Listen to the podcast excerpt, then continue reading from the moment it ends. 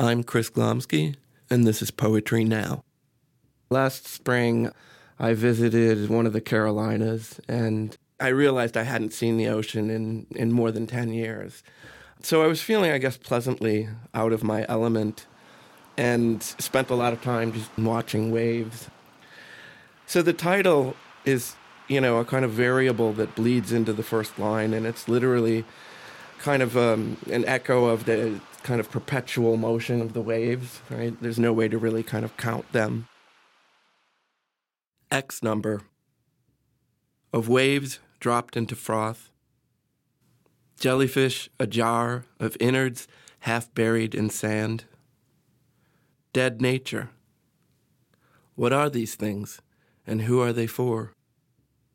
This blue rug is its own genre, and these painted apples round out the essence of what can be made into what can be eaten. Winter interest, 3.9 APR. April come. She will not swipe the sun into sky.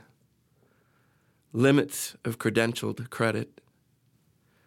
At least you're not the janitor's azaleas of the everyday dustpan. There's the problem. It's like a concussive grenade at the end of the mine. Mind the income gap. Let's activate the fact that every word means go back to the back of the line because that is where the front leads. Years of the postmodern translated by the annuity of spring. Hello. My name is the first person I. I am indebted. I am indented. I insist on remaining unidentified. With the longer poem that this piece was originally part of, pretty early on, I started realizing that whatever else I was doing in the poem, I was working with ideas of the way everything is structured socially in, in different forms of hierarchies. And along with those hierarchies in one's place in them come different levels of privilege. Who who gets to own these beautiful beach houses on an ocean? You know, the one we were in, we were renting. What are these things, and who are they for?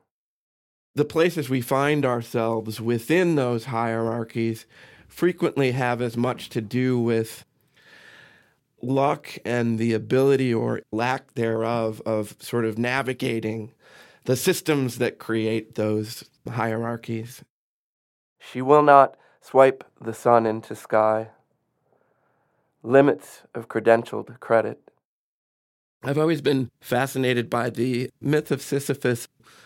He was a king, but he was also known for his trickery, which at some point upset the wrong god. So then his punishment was to spend eternity rolling a large boulder up a hill only to have the boulder roll back down.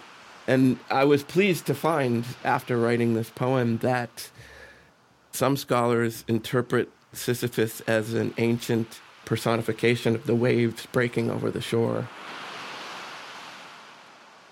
That was Chris Glomski and his poem X Number. I'm Katie Clarkson, and this is Poetry Now, a production of the Poetry Foundation. For more about this series, go to poetryfoundation.org slash poetry now.